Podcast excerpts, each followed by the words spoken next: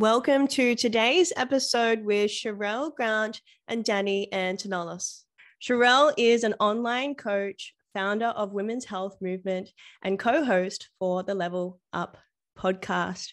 After years of trying to find her way in the fitness world, Sharelle now lives to teach others lessons and mistakes that she wish she knew, whilst creating a community of her own along the way.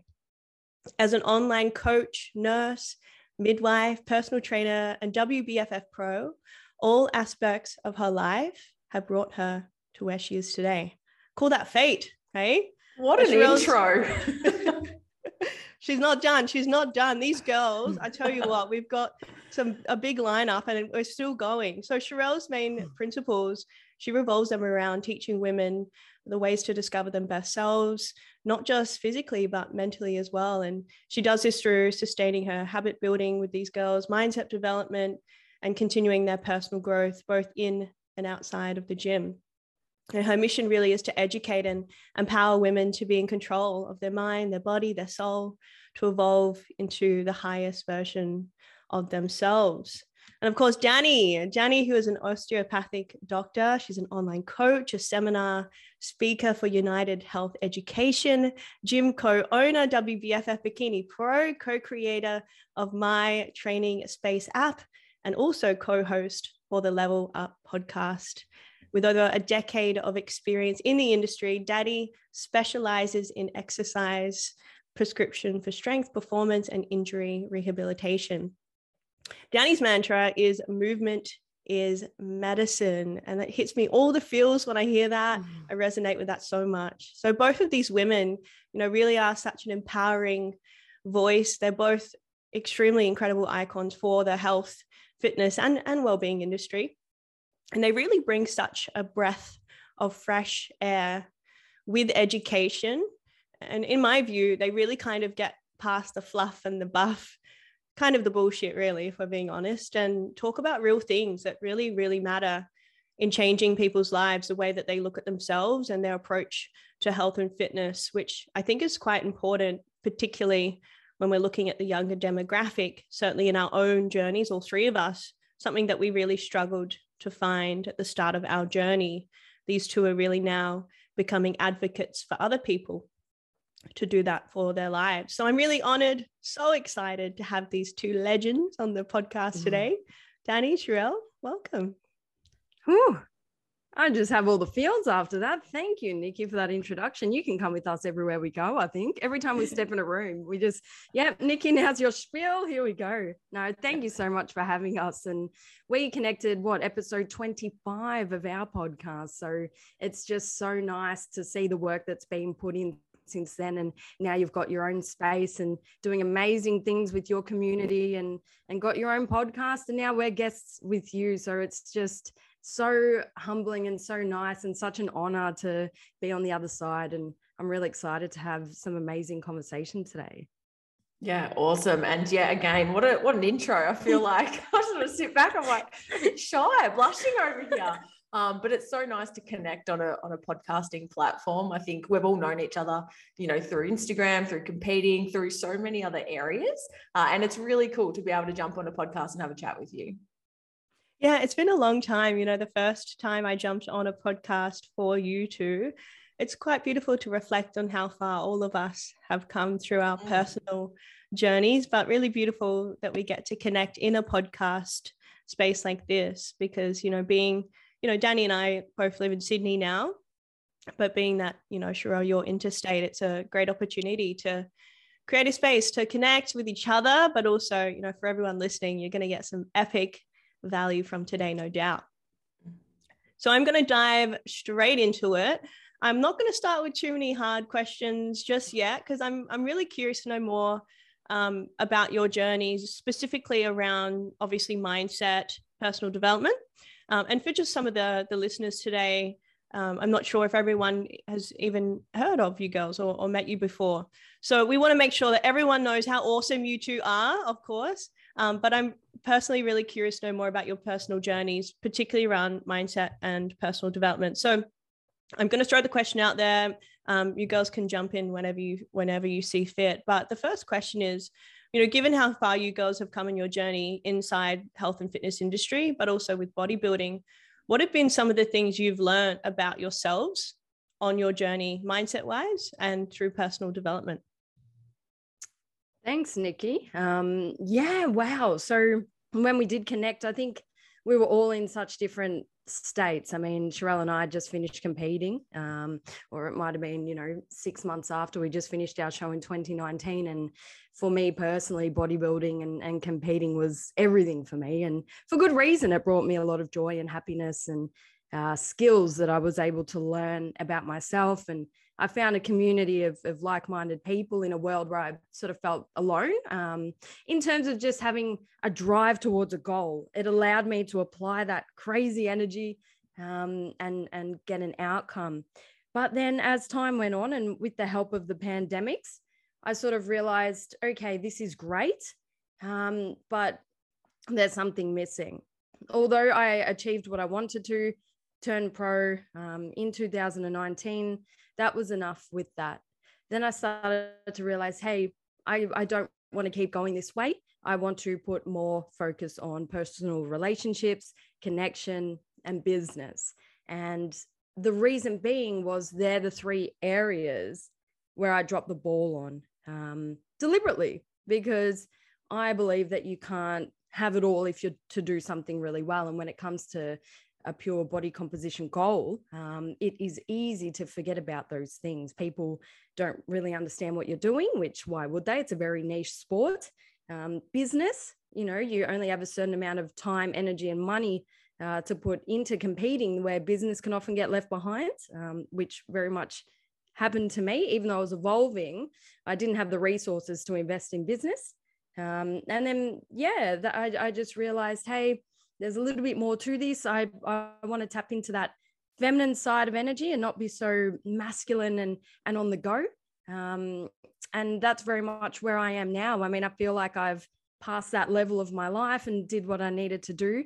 Uh, but with the the change of the industry from purely fitness based and aesthetic based, it's a lot more about personal development, mindset, not losing all those other elements of health and wellness along the way. And you know, I very much went through that journey and I'm glad that I I got lost in the aesthetic goal because now on the other side I can realize it's a dead end and it doesn't give you the validation that focusing on the other areas do. Um, so through personal experience, you know, that's led me to be here sort of preaching the other side and, and just reminding people that hey there's so many elements to health and wellness not only where the industry's going, but just for personal satisfaction. Um, yeah, so that's me. Mm, yeah, and if I can just jump in, how how were you able to do that, Danny? Because you know, I certainly noticed for myself, given the the start of my health and fitness journey, I also found that there wasn't these um, the the pillars for health, fitness, well-being, mindset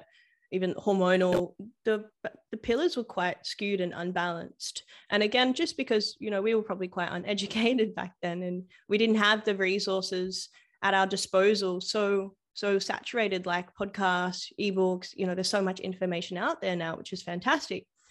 And i'm just wondering how you were able to make that shift though because you know back then it was our world. It was something that we thought was you know the definition of a high performing um, healthy strong athlete. And not to say that it's not that anymore. And we can certainly see now that we've created these new pillars like, you know, balance, um, sustainability that we can incorporate into these practices. But how are you able to recognize that and then also find a, a different avenue that feels a little bit more aligned and a bit more heart centered for you?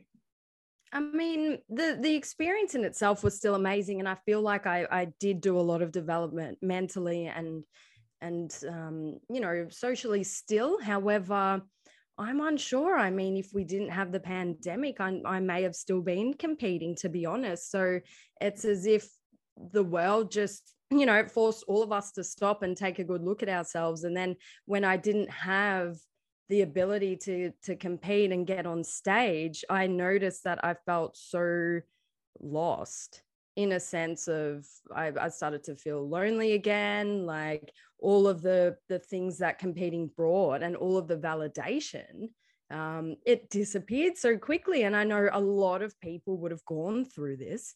Um, so I was down in the dumps a little bit, but then that led me to seek help and turn within and explore and ask myself, why do I feel this way? What what do I need right now? And I needed all of the things that um, I put on pause for competing. So, yeah, I'm kind of noticing now, which is so interesting.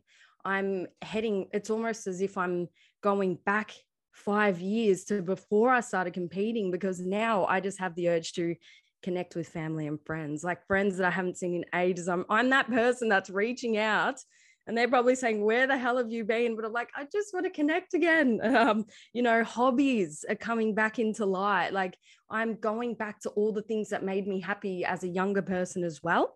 Um, yeah, it's just interesting how it's cycling. So, to answer your question, I mean, there I was forced into it a little bit, but then from turning in and, and asking myself what makes me happy, um, I'm just following that. And I mean, I've set myself up business wise to be able to have more time and space to explore that. I do realize that, you know, we're still working and I'm still working a lot. But over the years and as I've gotten older, I've been able to set myself up business wise to be able to have that flexibility, to be able to travel. I'm very grateful for that. Um, but in terms of wants, needs, and desires, it's a lot more of the things that are a little bit more light-hearted. Yeah, amazing. And Sharelle, I'm really curious to know more from your perspective because you know you're still competing at the moment and you know when we look at the psychological incentives behind competing for me once i realized what it actually was and you know maybe similar for danny you know we both kind of felt that it wasn't enough for us to continue and so i'm really curious to know about you and your journey eh, with mindset personal development because you have got a really strong mindset it's quite fascinating to me as a mindset coach and I want to know more about your journey, what you've learned about yourself, and how that's really been important for you through your journey now, still competing as, as a WBFF pro. Yeah, firstly, Danny, that was epic. I loved hearing that. Sometimes when we do a podcast together, I forget, like I forget a lot of these things. So it's really nice to be able to hear that and revisit it. Uh, but similar to me, like I feel like a lot of us, you know, back then, fitness was very much aesthetic driven.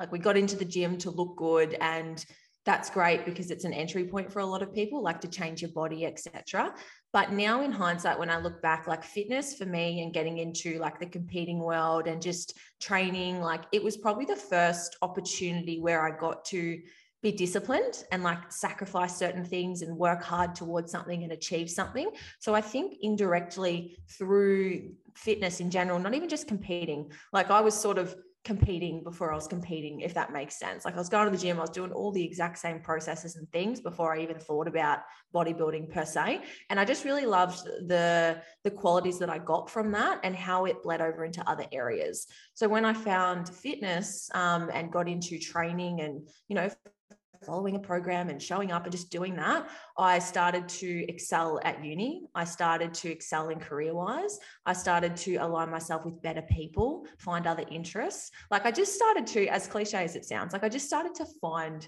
myself because even growing up, I was very much like a party animal, even in uni, early years, party animal. Um, and then when I started getting into health and fitness, obviously it doesn't really align those two lifestyles.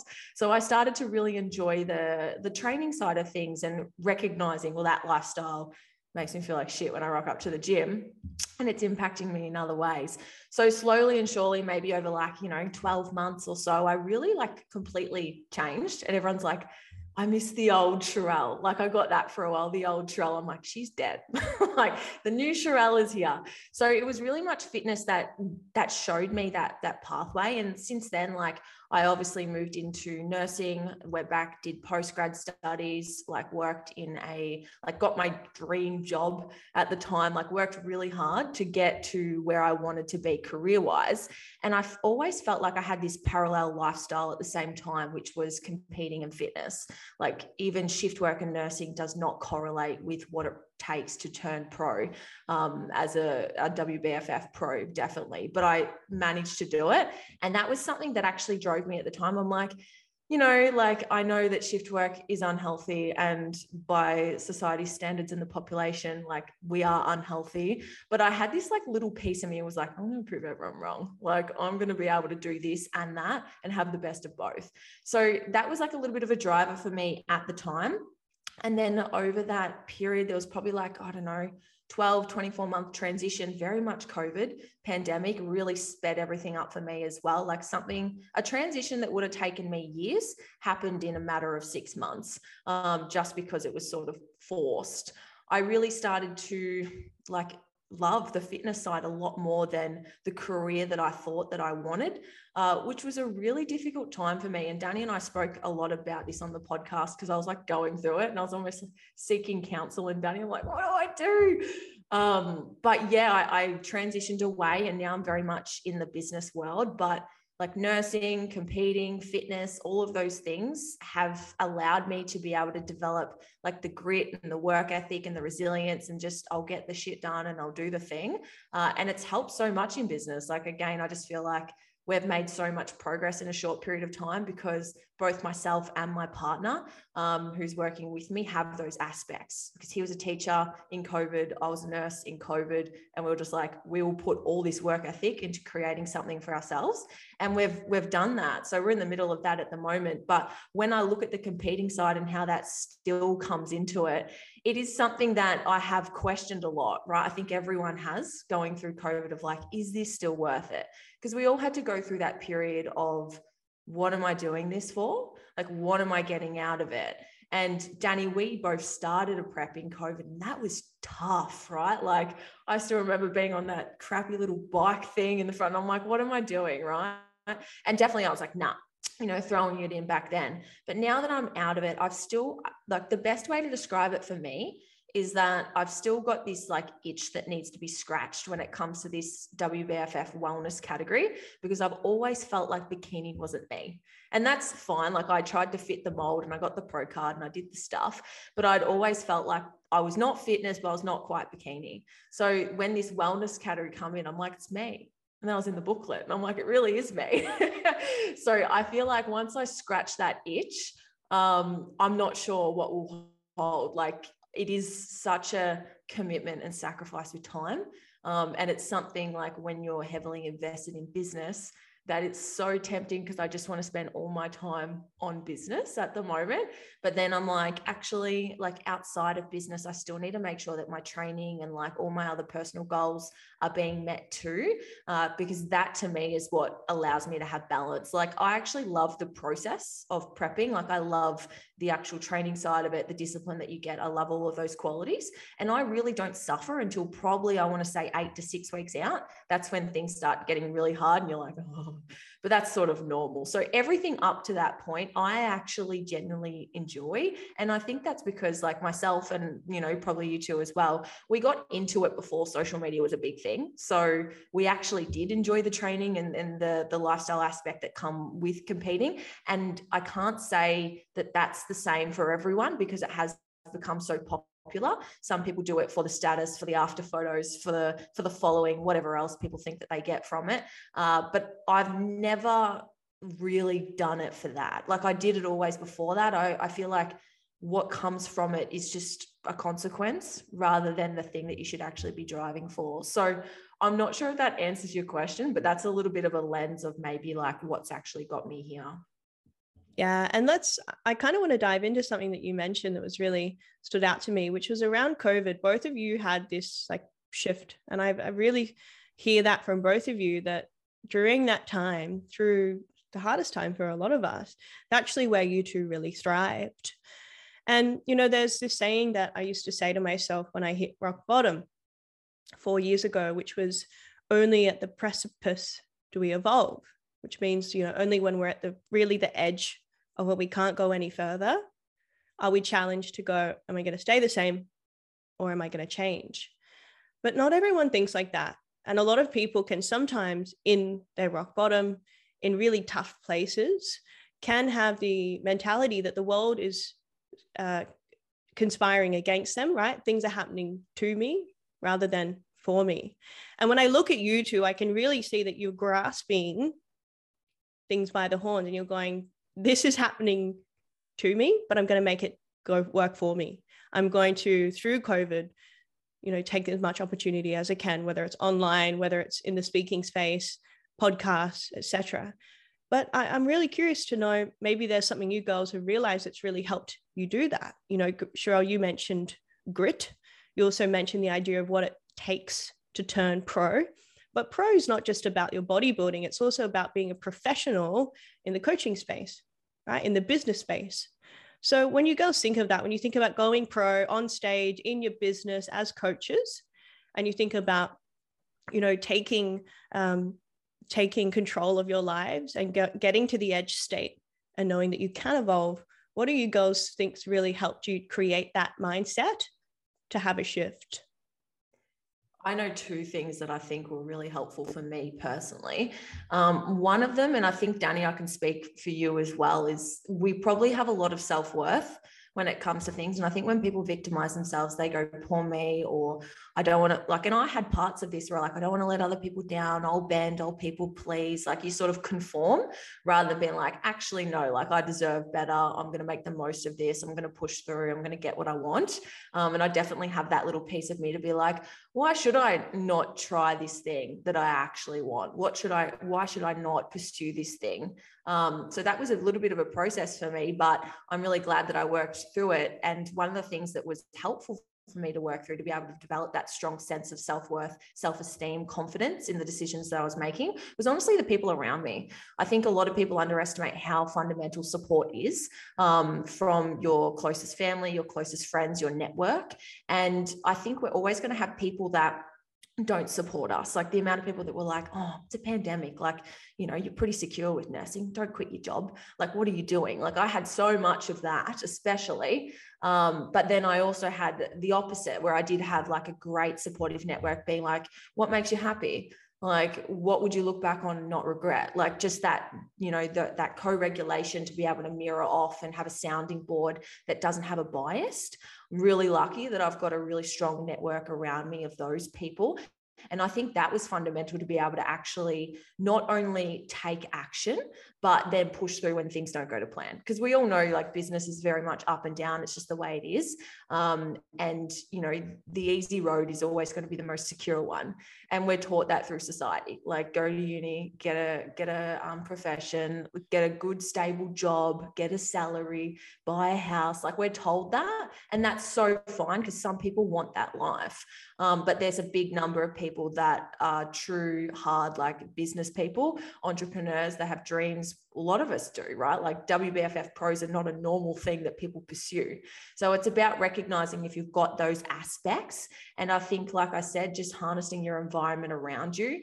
Danny, like very grateful for having you for the podcast to be able to ask as well someone else. Like if you can surround yourself with the people that normalize the behavior that you want, you're going to be far more likely to actually pursue those targets rather than thinking, oh, you're right. This is silly. This is stupid. No one's, this isn't going to work. Like I'm going to lose everything. Um, and those voices were definitely in the back of my head, but I had enough in front of me to be like, actually, I choose not to listen to that.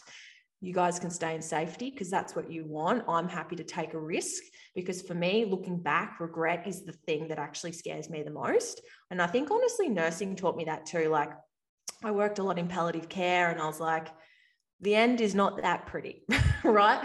I, as deep as that sounds, but I always wanted to be able to look back and be like, at least I tried that you know? And if i wanted to go back i did my research i was like well it's not that hard. Like it's it's it's easy to go back if i want to. The world's always going to need this uh, and you know no no risk no reward. So that was just something i worked hard on to allow myself to feel safe enough to be able to take those risks and sort of lean forward. So that's my piece, anyways.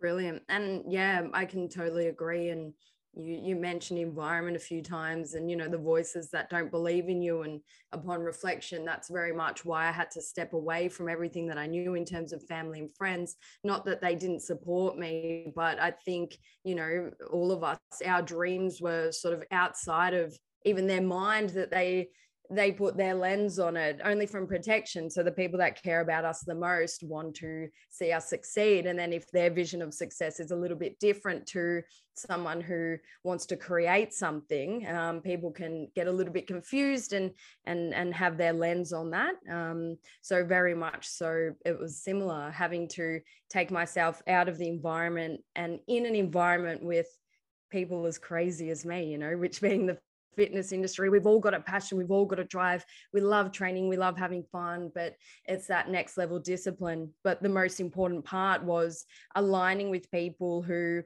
back then seemed like they were in front of me almost, or they were established in the industry, and then learning from them and not learning their processes in terms of the end result, but learning their processes in terms of mindset who which kind of person were they to be able to yield that result? So it was a big transformation over the past 5 or 6 years and very empowering. And I'll never forget the moment where I sort of just realized hang on a minute if you have the belief if you have the work ethic if you surround yourself with amazing people with similar visions you can actually live a life that you wanted.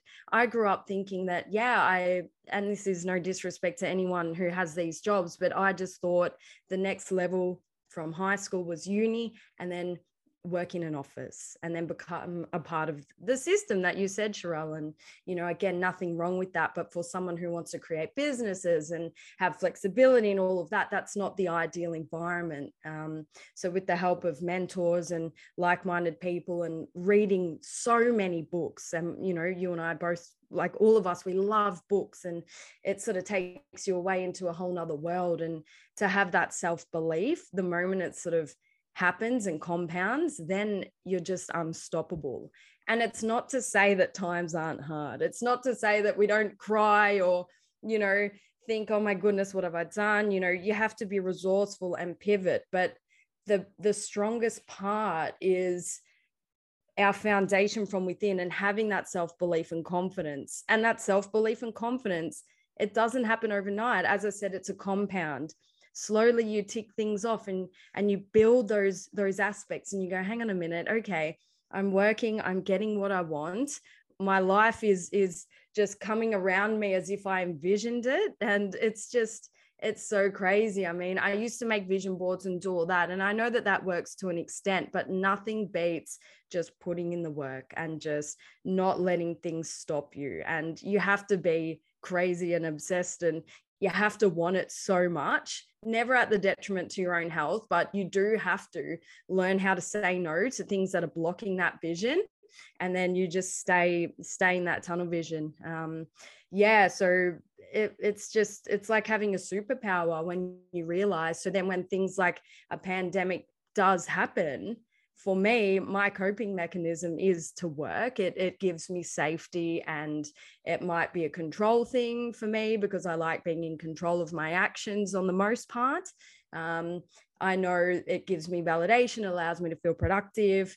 Um, that's just one of my coping mechanisms. So naturally, when I do feel a little bit stressed or something happens that's a big shock and forcing me to pivot, I naturally go in that direction now. In the past, like Sharelle, you know, I used to love going out and partying as a teenager and and doing all that. That was my my coping, like just dance and have a couple of drinks and, and just have fun. Um, but now, just based on how life has taken me, when shit hit this, hits the fan, so to speak, I just go back to my anchor, which is okay, what can I do now? Um, what's the situation? And you know businesses always come out of come out of it to be honest. So i started the app we filmed everything in lockdown. I started united health education in the pandemic as well. Um, you know yeah a lot of things have come out of it. Just it's just what makes me feel good. But you know even when we sorry go ahead Shira. I was just going to say, I just wanted to add on top of that. Both of us have mentioned, Danny, like how important um, support is around you and mm. people mm. finding those people and i recognize like our own privilege in that as well but then at the same time like we both went out and found those people like i slid into your dms and asked if you wanted to start a podcast like i messaged so many people i, I moved away from the country like i think even though you, like we have it, people might look at us and go, oh, yeah, well, they just know all these people and they can network and they just get on this podcast or do that. It doesn't start like that. Like it starts by awkward conversations and it mm. starts by reaching out to the people that you look up to. And it starts by asking if you can pay for someone to go out for a coffee and just pick their brain. Like, and I've definitely done that for people when they've done it to me but i just think we all have to create the environments. They don't we just don't get born into silicon valley or just born into like these areas where you know all these mentors and inspirations are surrounding you. You have the mm. opportunity now and far more than what we did. You know like podcasts and books and like Instagram messages. Like if I could just slide into someone's DMs and talk to them, like I would. So it's about recognizing you also have the opportunity to be able to create uh, a really inspiring environment around you as well. That's such a good point. Um, yeah, but most people would think, oh, as you said, they know all these people and all of that. But we all met through doing what we wanted as an mm-hmm. individual, you know? Nikki's from Adelaide. You're from Swan Hill. I'm from the eastern suburbs out in, in Melbourne. You know, we are all in our sort of communities where fitness wasn't massive or, you know, there's not that many entrepreneurs and not, it's not the business hubs of our cities. Um, so you're right. We followed that burning passion from within. And then that's when we sort of met people along the way. It wasn't the opposite, where the environment was there thriving. And we just jumped mm-hmm. in. It was the complete opposite. Yeah, good point. I've never thought of it like that. Yeah. And passion's such an important thing because when we think of obsession and even danny you mentioned coping mechanism and for me my first thought went but hang on a lot of people's ways in which they cope actually pulls them away from things that allows them to be productive or be channeled into things like you know their work. And so the first thing that actually came to mind which is why i'm so glad you said passion is that it's people's um, their drivers behind it. And I, I don't want to say motivation because you know we all we all love motivation in this space. It's so unstable. But when we look at the idea of passion it's what it's what gets us out of bed every morning. It's what helps us to overcome those really nerve-wracking things like getting out of our comfort zone sliding into people's dms putting our voice out there overcoming our fears of judgment or the expectations for what we should do or the status quo for who you know who we need to be in this industry and that's why I love you two so much because you're willing to go against the status quo and push people you know poke them where where they feel uncomfortable give them the hard pills to swallow and go hey like this is really important. And you know I, when i come back to passion i want to know for both of you what's what's your passion? Like why do you girls do what you do? Because i think a lot of women look up and men look up to you guys. And a lot of people aspire to do what you're doing, have the confidence to speak out loud without filters and inspire other women in the coaching space, the educational space to, um, to be better versions of themselves. And I really think that passion has a lot to do with that. And um, I think when people find their passion, the rest becomes so much easier. We have reasons to step into our comfort zone more than the reasons we have not to, to stay the same, to stay comfort in our comfort zone. So, girls, like, what, what's your passion? Why do you do what you do? Such a big question. That's why I handballed it over to you, Sharelle. You handball, go first. handball. When you were saying like, what's your passion? All I was thinking about were like, what are the values that are really strong to me at the moment? And obviously, the main one would be like women's health and education and training. Uh, and I just know what pursuing and really understanding those values has done for me. And that's what I hope to be able to give to other people. Like when I started learning more about women's health, especially when I was in the fitness bodybuilding scene, I was like, why is why is no one talking about this? Like why are these two areas not combined? Like why are people thinking we're just little men? Like why are we following the same stuff? Why is no one talking about it? So when i started to learn about that and then obviously when i was a midwife like working in it working with women i was like man we are like resilient. People think we're like fragile little butterflies like even as pregnancy um, or our whole lifespan. So i think just working with women and then educating myself along the way about women's health and training and then like through my own experiences as well like reaping the rewards of building strength building resilience in my body and then also my mind pushing myself to achieve things that i didn't think were possible. Like all of those those areas like I was just, I wanted to be able to share that with other people because I think so many of us are like, oh, it's too hard, basket. Not because we think it's too hard, but because we think we can't achieve it. Like it's out of reach. We're not capable. And I think when you push yourself to certain extremes, um, you you break through that because i think people think that confidence right is something that you just have but it's not like confidence follows action like for a lot of us we're not confident in the things but we do it and then we become confident from it. So my passion really is being able to take those values and like all those areas and be able to combine it in something that I can give to other women, not in like a little package or anything, but just in like a space, like an environment, like be able to harness that so that they can have like a system or a process or a mentality so that they can achieve whatever their own individualized goals are around those sort of areas too. Oh, how good and, and what a job you're doing at that. Definitely um, leading that space. And I love that it came from you recognizing that there was a, a, gap and almost a stereotype that that you want to be broken, and you're very much doing that. Um, personally, as well, I did notice a gap in the two worlds being allied health and personal training. Um, you know, we we you get your cert three and four, you become a personal trainer, you train someone in the gym, allied health practitioners, whether it be an osteopath, uh, physiotherapist, chiro, all of that.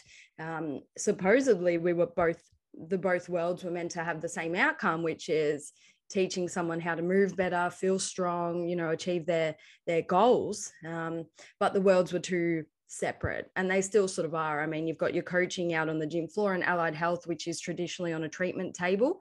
As an osteopath, I spent um, so three years of doing exercise science first, um, and then a five year osteopathy degree.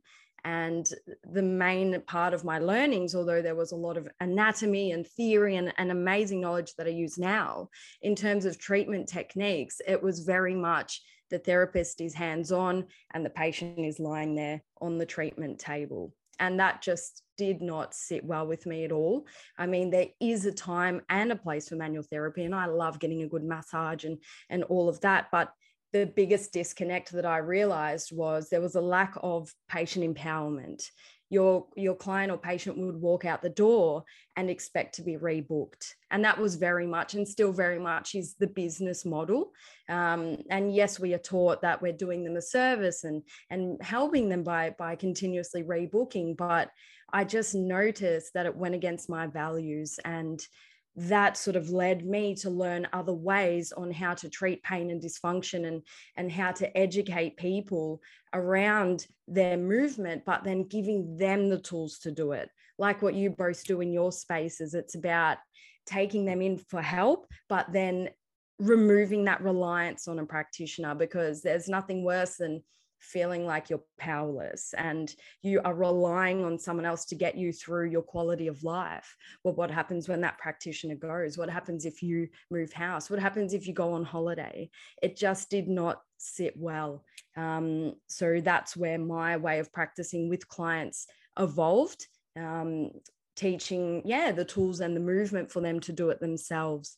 And now I still take on a limited amount of clients, but just the way that I'm going, I've gone down the path of educating through seminars, through our podcast, obviously, Sharelle, um, through mentoring. I mentor a lot of trainers who are a bit scared if they get a client in with knee pain or back pain, they don't know what to do. And then I figure I can help more people by educating the trainers and the allied health professionals rather than just with clients one on one. So it's an exciting journey now to go down that path of educating, um, mainly face to face seminars right now, but we're going to take it online and, and continue that world.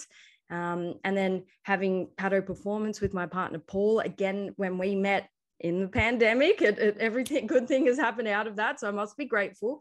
Um, really taking on that role of managing the gym and, and having staff there and it's a whole nother uh, exploration there but i get to bring those qualities in and nothing makes me happier than seeing the the new trainers especially coming in and finding their feet and just taking them through that journey. So um, it's hard you know they say what is your passion? or find your passion but i feel like it's forever evolving as we're evolving and it's never really one thing. I feel like it's a series of actions that give us a fulfillment Um, but it must always come from a place of kindness and helping and stepping outside your ego because that's what really makes you feel good. I mean, you see all the time on on the internet, you know, people have the most money in the world and and then they they reach that level, but then they start a charity or give back or start educating, and it's just it, as humans that just makes you feel so good. Um, but you can't just go out and do that. You have to do the hard yards you know we've we've done hours and hours of hard work whether it be in, as a nurse whether it be as a, a coach cleaning treadmills doing all that working in the jobs before the fitness industry. I was reflecting on the bakeries and cafes i used to i used to wash dishes and you know we we've applied that work and we know what it feels like. And then to to have a way out of um, of always working for other people or always feeling like you're in a box why would we not share it with other people? I think that's so beautiful what we all do and that's very much what fuels me now. So i'm kind of passing the torch over to the next trainers and the next practitioners to then I can teach them the best of my abilities, but then I'm also teaching them to stay open minded and learn. I can only teach them what I know, um, but I'm never saying that that's the only way. It's more just challenging their thinking and and coming up with their own business model and their own plan. So yeah, that's very much the fuel to my fire. And I feel pumped, so I know that I'm on the right place when talking about it. You you just get excited when you talk about it.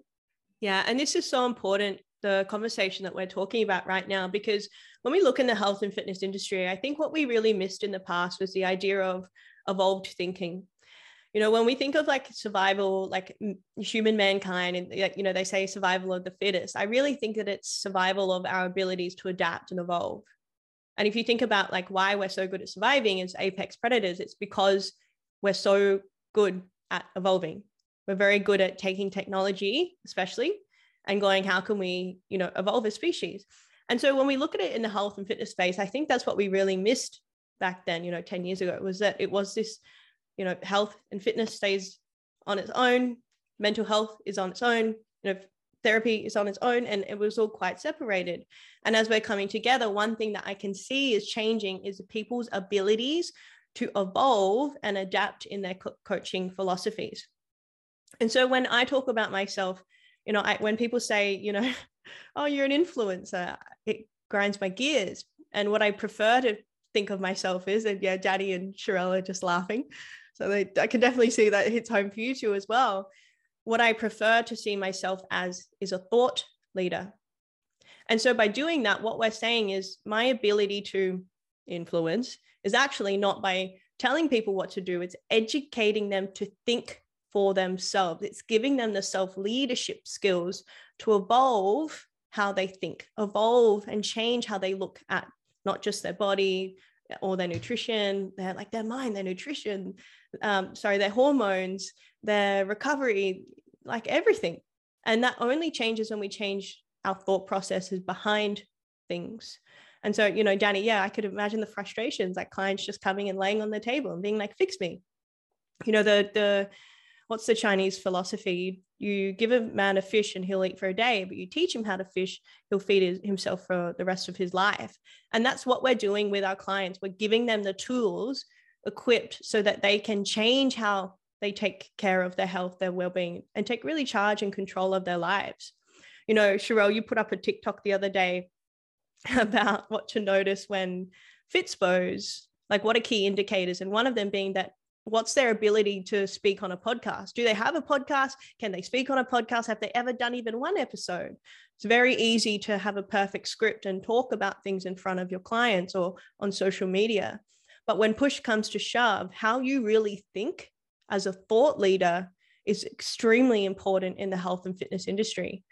And so you know i want to get your take girls on on this. Like what are your thoughts about this around influencers and maybe you know people are yet to evolve in the industry in the way they think um, and and uh, thought leaders mm, i love that thought leaders i think that's a great way of framing it um, i can definitely resonate like being called an influencer i'm like does me a disservice for the amount of things i've done just because i have a following does not mean I have discount codes, right? It's very different. So I think um like having influence like and having impact is very different. Like it if you build a following, like how do you build that following? You know, it's not the same anymore. And I think everyone knows that the majority of people on Instagram have paid for their followers and purchased the blue tick. Um, and you you can sniff it out pretty quickly, like whether people are actually there for the right reasons or doing the right stuff. And just like elaborating on I guess that TikTok like that I made, I was thinking about it the other day and I was like, you know, there's so many people that have gotten to where they are by doing what they've always done. And things are evolving, especially through social media and the way that we get attention and build trust and rapport and reputation in the health and fitness space. And I'm excited for the movement because I think people are going to start looking at impact over influence and start to smell out just, you know, big followers and just thinking that oh well i must buy their program or whatever it is because i've definitely there was definitely people that i used to look up to that i don't anymore.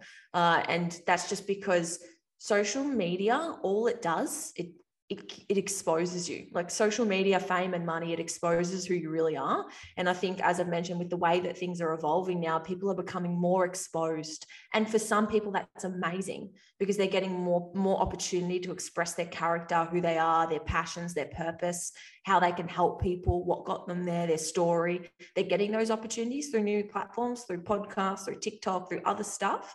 Uh, whereas i guess if you aren't okay with being exposed. And I'm not saying that everyone needs to get on and share everything, um, but I mean like those core values of, of who you are and why you do what you do.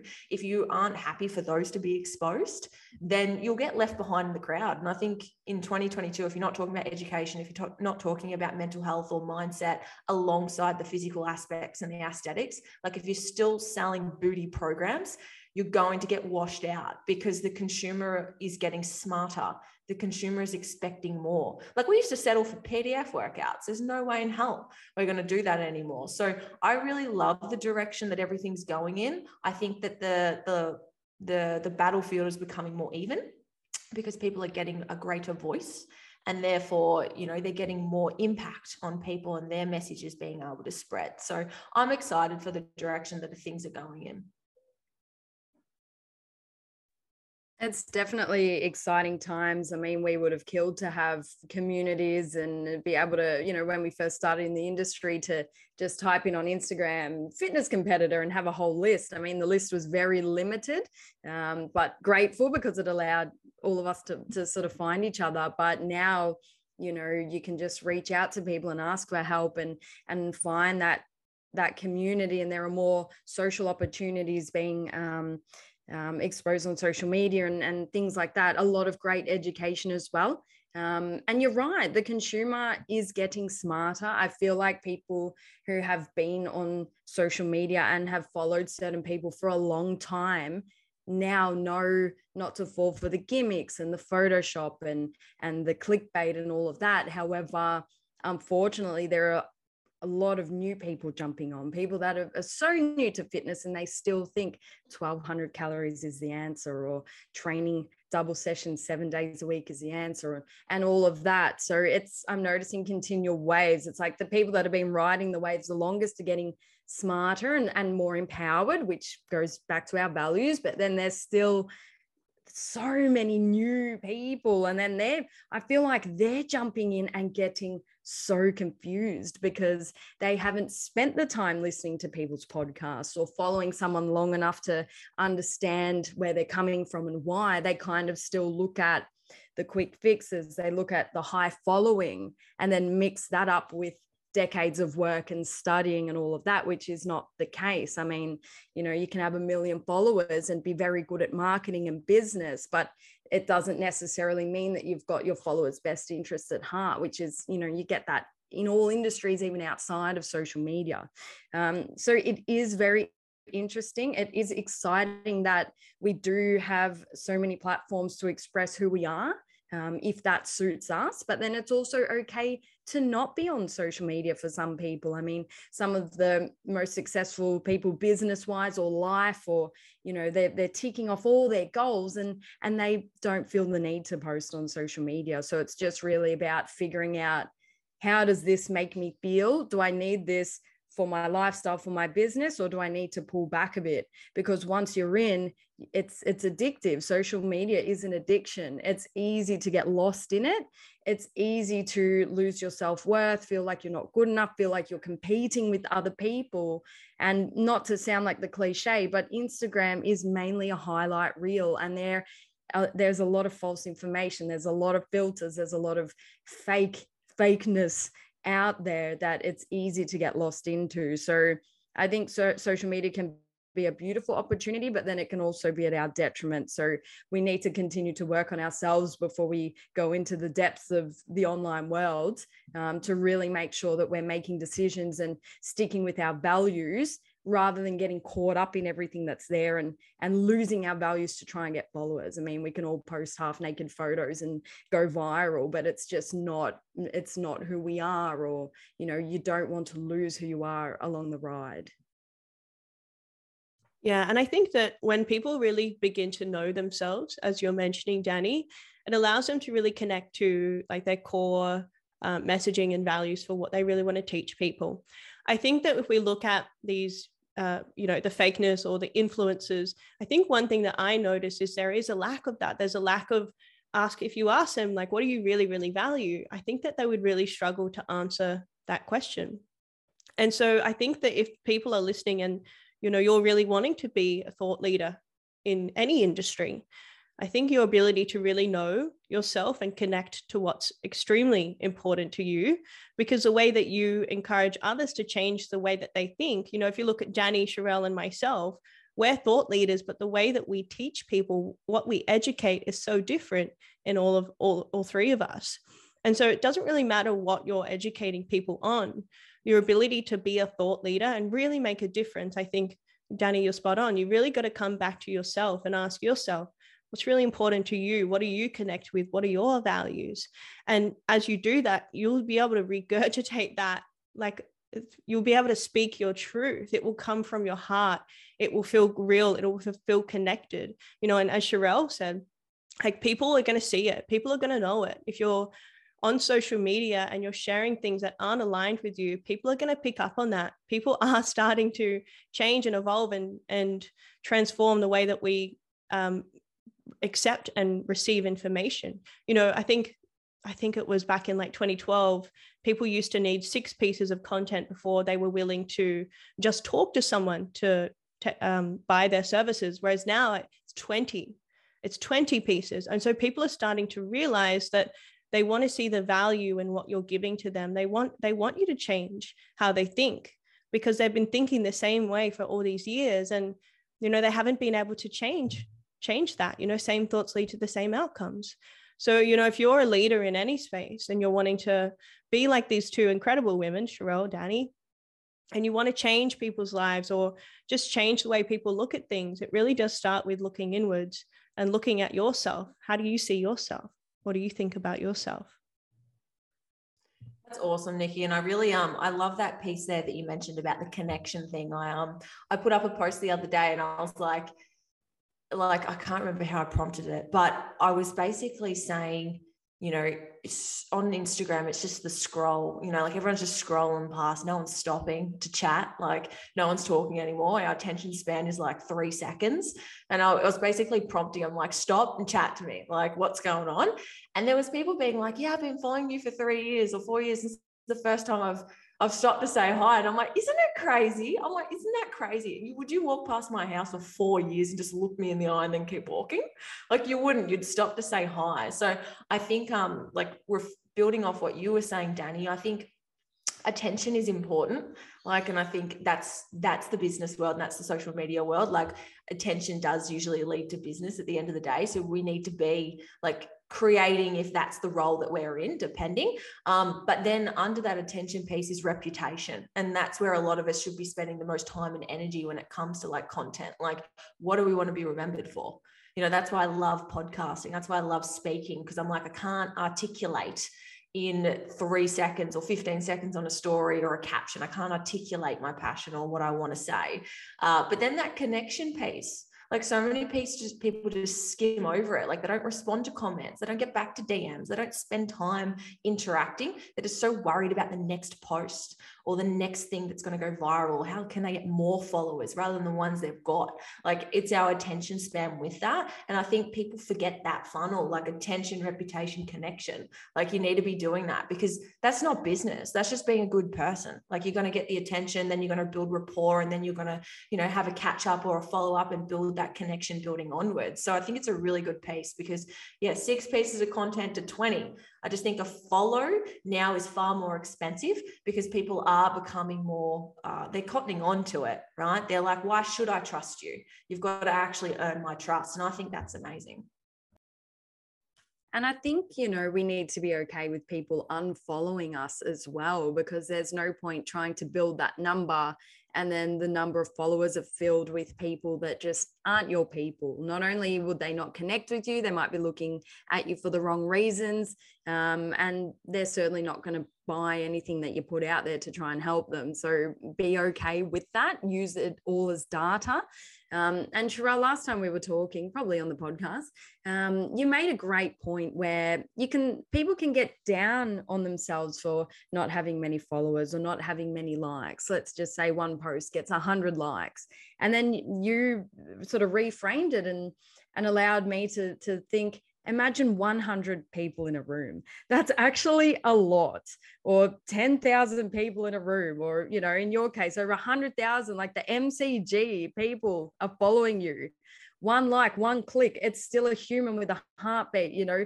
It's it's a beautiful thing but naturally we we don't see the people behind the phones who press like or or comment but it's still a big deal. So it's not as you have been saying it's not about just just getting the the attention you want to funnel it down into the connection and that's mm. very much what people are craving in one shape or form and yes social media it was there for connection. I mean, with Facebook and MySpace and MSN back in the day, um, but now it is very much an attention grabber.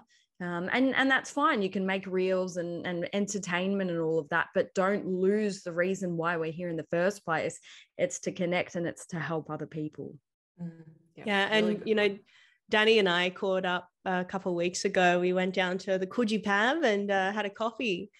And I was saying to Danny, you know, legacy is such an important, um, such an important way for us to redefine what gets us up every morning, why we're here, why we choose to put our voice out there, why we choose to overcome our fear of failures on maybe you know this idea of like what if i only get one or two likes it's like what if you only get 100 and there's 100 people in the room right now you would be overwhelmed so i love that Sharelle and I said to Danny, and we had a bit of a laugh. We said, No one's going to look at your grave and read, Here lies Nikki Cassa. She had lots of followers, lots of likes. People loved her because she read lots of books you know they, they're going to say they're going to remember how i made people feel.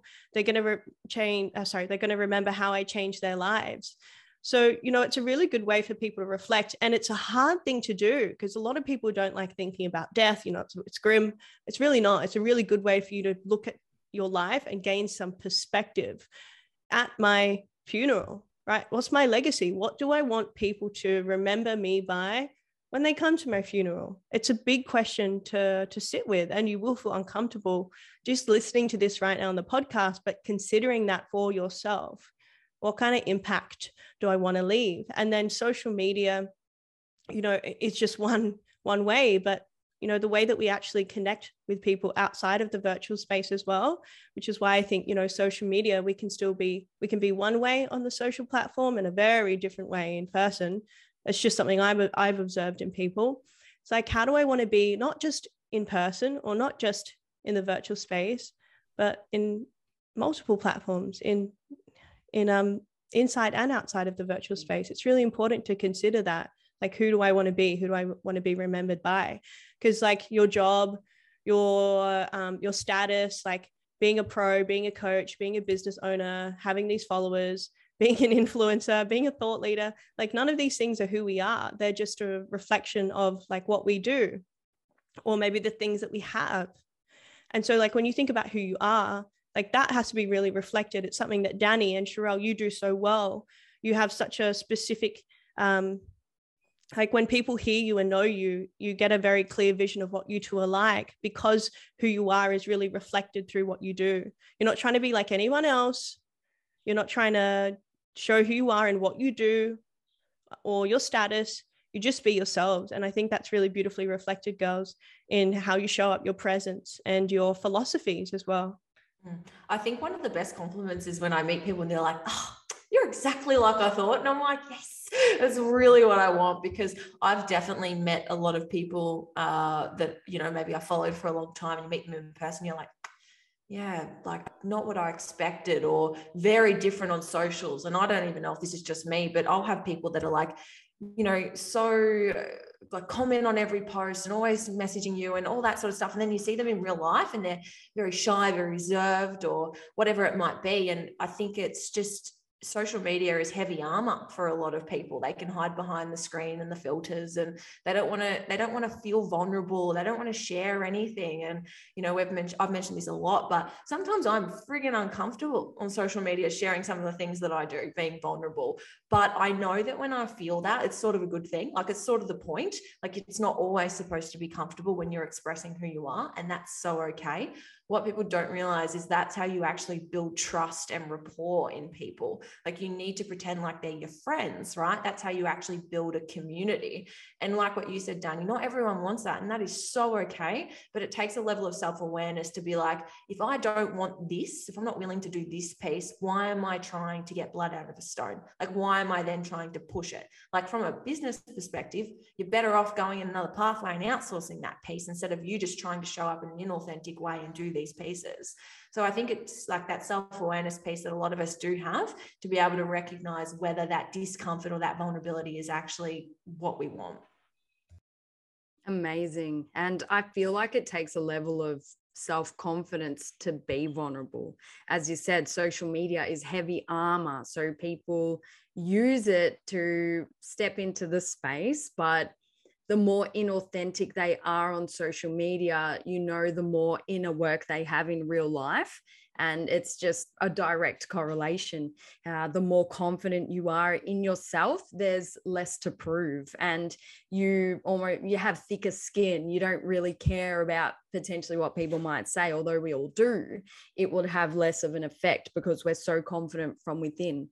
And now, not everyone has to show up and be vulnerable. Not everyone has to start a podcast. Not everyone has to educate and, and be a thought leader. Not everyone has to, and that's fine. But going back to what you were saying, Nikki, at the end of your life, you know, people will reflect on the impact. It doesn't have to be a worldwide public impact, it can be the direct impact on your close family it can be the impact you had on your neighbor on on your small group of friends like it is relative to your life um, I don't want people to think that you know we're we're doing all these things, but we're doing them because we love it and we want to, and it's making us feel amazing and, and living a fulfilling life. But if I was another version of me, maybe just sitting down having coffee with my parents, you know, I would get that that gratitude and that connection there. So it's going to look different for everyone, um, but it it brings the same underlying factors that we need to always go back to. Mm. And if we are to leave people with, you know, a really positive message, one thing that I teach my uh, clients when they come to me in what we're talking about here, there's a model I created called imposter gap. And this is a very real thing for some people. I do actually recognize for some people, it's actually really hard in a non virtual world to be this really confident, charismatic person that they portray themselves on social media to do with the intention to really be that. Like, I want to be as confident as I can as just taking a picture and, and putting up a really motivational caption. And so I say to them, you know, there's a gap, right?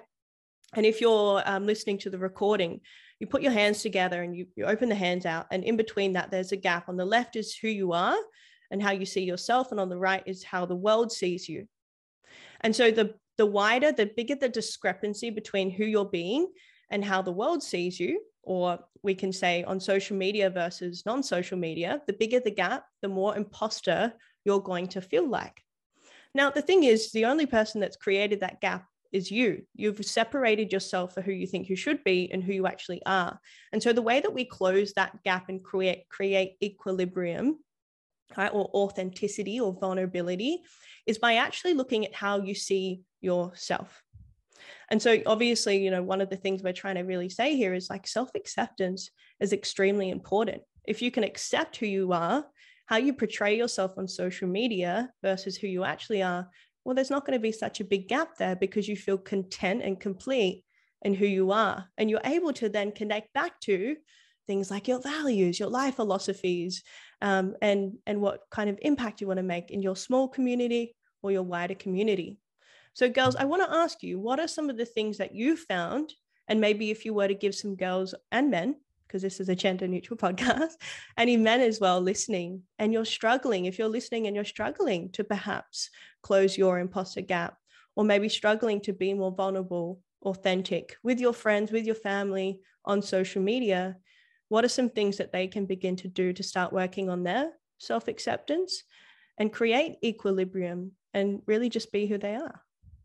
I love that analogy. I love that, like really framing that gap. I think um, something, the first thing that come up to me when you were explaining that is why do you feel like you should be something else? Um, and when it comes to that, is usually that comparison piece. Like, who else are you looking at to be able to really compare to?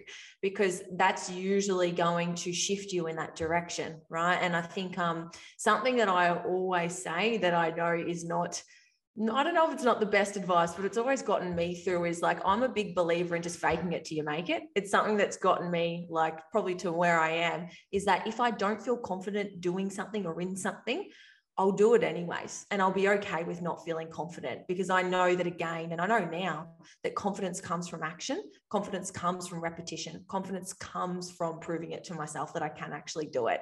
But if I actually express that doubt, and that worry in myself that I'm not capable, I will usually lean more into it. And I think it was actually like probably my nursing career that taught me a lot of that. You have to be good at a lot of things and you're just not when you're when you go out into the workforce. You have to do a lot of like invasive procedures or like I remember the first time I delivered a baby on my own, like I was shitting myself and I'm like, whew, like I've always had support here. And now that that's been taken away, like I'm not going to express to a laboring woman that I'm like, okay, this is my first time. like I'm not going to do that. So I think um putting on putting on a brave face and just like building self efficacy in yourself and be like, okay, I can do it. I'm capable. I have the resources. I have the skills. This is what I'll do if, if things go pear shaped, etc., etc. Um, allows me to express myself with confidence because it's something that I get. It's like, how are you so confident? It's like, you know, I'm not. Like when I did that, I was not confident. Might have looked like it, um, but that actually helped me step into that aspect so I could just get on with it because I know again that that confidence is going to follow that action piece. So the first piece I'd be telling people people to look at is like, who are you comparing yourself to? Because I even know, like, for example, people that have come to me and like, I wish I could do that. And I'm like, you're five years like prem my journey. Like, you should be comparing yourself to me five years ago or you five years ago, like no one else. And we're so quick to do that, right? Whether it's business or fitness or whatever it might be, there's no point looking at someone five years ahead and going, oh, I wish I was there because you could be in five years' time. So you need to stay in your lane and stop like deviating outwards and just stay focused focused on that lane and just get on with it. Like just do the actions and the confidence will actually build as a result of that. And hopefully that can close the gap for you. That was so good. And it, I'm just visualizing you having to deliver your first baby. Hat goes off to you for, for having to do some of those things in your life. But hey, it led you to where you are now and building the confidence doing those things. But um, yeah, you know, to, to come off um, what Sharelle beautifully said, I mean, confidence we don't want to compare to other people so naturally my first answer to this question would be if you start to feel a little bit inauthentic or incongruent turn in and say hmm have i dropped some of the actions um, that i normally do to allow me to feel good and and congruent with myself? Have i made any changes? I might have dropped the ball here or um, yeah just um, change the way that I do things in my day to day, or whether it be my mindset, whether it be my actions, think, have I changed that? Or if you do go back to those anchors, so we call them, and and I've very much been there. If you do go back to the anchors and they no longer allow you to feel good and confident, what changes do I need to make externally? So naturally, always turn in. Have I changed anything? Do I need to go back to my ways that allowed me to feel good and confident? Um, if that doesn't work, then hmm, do I need to change my environment? Do I need to change my language? Do I need to seek help from someone else? Um, and then look externally and make the change there. But I feel like the underlying theme is just to make a change. You know we don't have to sit in that. And it's not to say that it's never going to show up. We might just have a day where we're overtired and over analyzing and you know our tolerance is lower and that happens and that's okay. We might not have eaten all day. We get hungry but if you notice it for a long period of time then we do have the power to make a change to get out of that state Fantastic. I'm feeling so good. I love talking to women like you, you both of you. It, it, makes me feel so good. It enriches my soul. And this is what we're talking about. You know, I'm just sitting here asking Danny and Sharelle some tough questions, and we're sort of having a back and forth banter. And, you know, I'm going to probably feel like on a high for the rest of the for the rest of the day. And so, you know, when you look at environment, when you look at your values, when you look at who you're spending time with, you know, Sharelle, Danny, myself, we've all created our own communities. And, you know, they're saying the higher your vibe, the smaller your tribe. I also feel though that you can begin to create your own tribe if you're feeling alone, if you're feeling like you don't have people like, you know, Danny or Sharelle to talk to. Number one, you can do what I used to do, which is push everyone away and just mm. listen to podcasts. I probably would recommend that. Podcasts and mentors, that's what I did for a long time. Or you can do what we've, we're all now doing, which is create your own community. Spend time talking to people that light your soul up and make you just feel oh, so good, which is how I'm feeling right now after talking to you two. Um, I've got one more flash question for you both. The question is if you were to go back to your 18 year old self and you were to give her 30 seconds of advice, what would you tell her? Another good one. Um, I don't know if we'll go for 30 seconds, but something I would honestly, something I look back on now in hindsight, and I would probably just tell her is keep having fun. Like, like I said, I was a bit of a party animal in my early uni years. And I look back now when life is a bit more serious and I have far more responsibilities and I have staff and I have a partner and I have a house and I have all this stuff.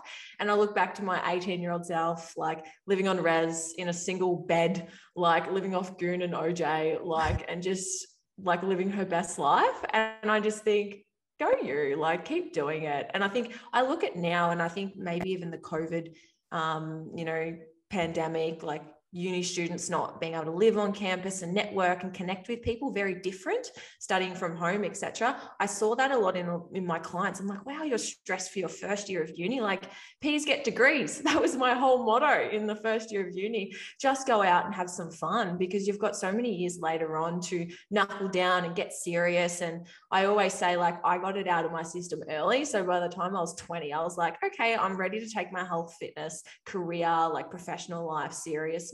So I think, uh, you know, if you are, you know, 18, 19, 20, just enjoy those young years because your responsibility only grows and you have so much time to make up for. Like, enjoy your life while you're young. I love that. I definitely did all of those things and there's no regrets. So I'm, I'm glad to look back and say, shit, yeah, you had your fun with no responsibility. Um, yeah, so some advice to me. I think one of the biggest battles for myself just based on my upbringing and the environment and this was just from myself. No one else put these limiting beliefs on me but i had to allow myself to realize that i deserve success in terms of you know i might end up earning more than my parents and and and that's okay or or i deserve to be different. I deserve to be in the spotlight because the more I put myself out there and the more successful I became, and not just from a monetary value, but from a lifestyle value, then I can help others do the same. And, you know, the saying is if my light's shining brighter, I can shine bright for other people as well. We don't need to dim ourselves down around other people. And that's very much what I did. I never wanted I'm such an empath. Like I never want anyone to feel bad about themselves. So I used to think that well, I didn't know it was subconscious. I was blocking myself from achieving the life that I wanted in the fear that it would make other people feel bad. And it was really hard work to explore that and reframe that. Um, but now that I got over that, or not now, it was a few years ago, I did get over that. And then it was full steam ahead. And the people around me, my loved ones, I'm able to bring them with me on the journey and have fun with them and give back to them for my upbringing and and what they did for me and it's just such a better scenario um so yeah aside from you know having fun in life what Sharelle said I I feel worthy of success and living whatever life I want because we all can Fantastic. So good. Amazing. Girls, thanks so much for taking some time to come onto the Nikki Cassa podcast. If you guys aren't following Danny or Sharelle, check them out across all the different platforms on podcasts. They are called the Level Up Podcast as well. Um, and of course, on social media, just use their full names. I'll leave it in the show notes below. I'll leave their links to all their social platforms. Girls, thanks so much for taking some time to jump on. That was amazing. I'm buzzing. Me too. Thanks again for having us, Nikki. It's so lovely to reconnect. And yeah, we hope everyone enjoys the podcast. And to leave you all with the same way that I leave you every single episode is a quote. And this week's quote is A visionary is a leader of excellence who sees what others do not see, who achieves for now and plans for the future, who positively impacts different generations and raises up other visionaries.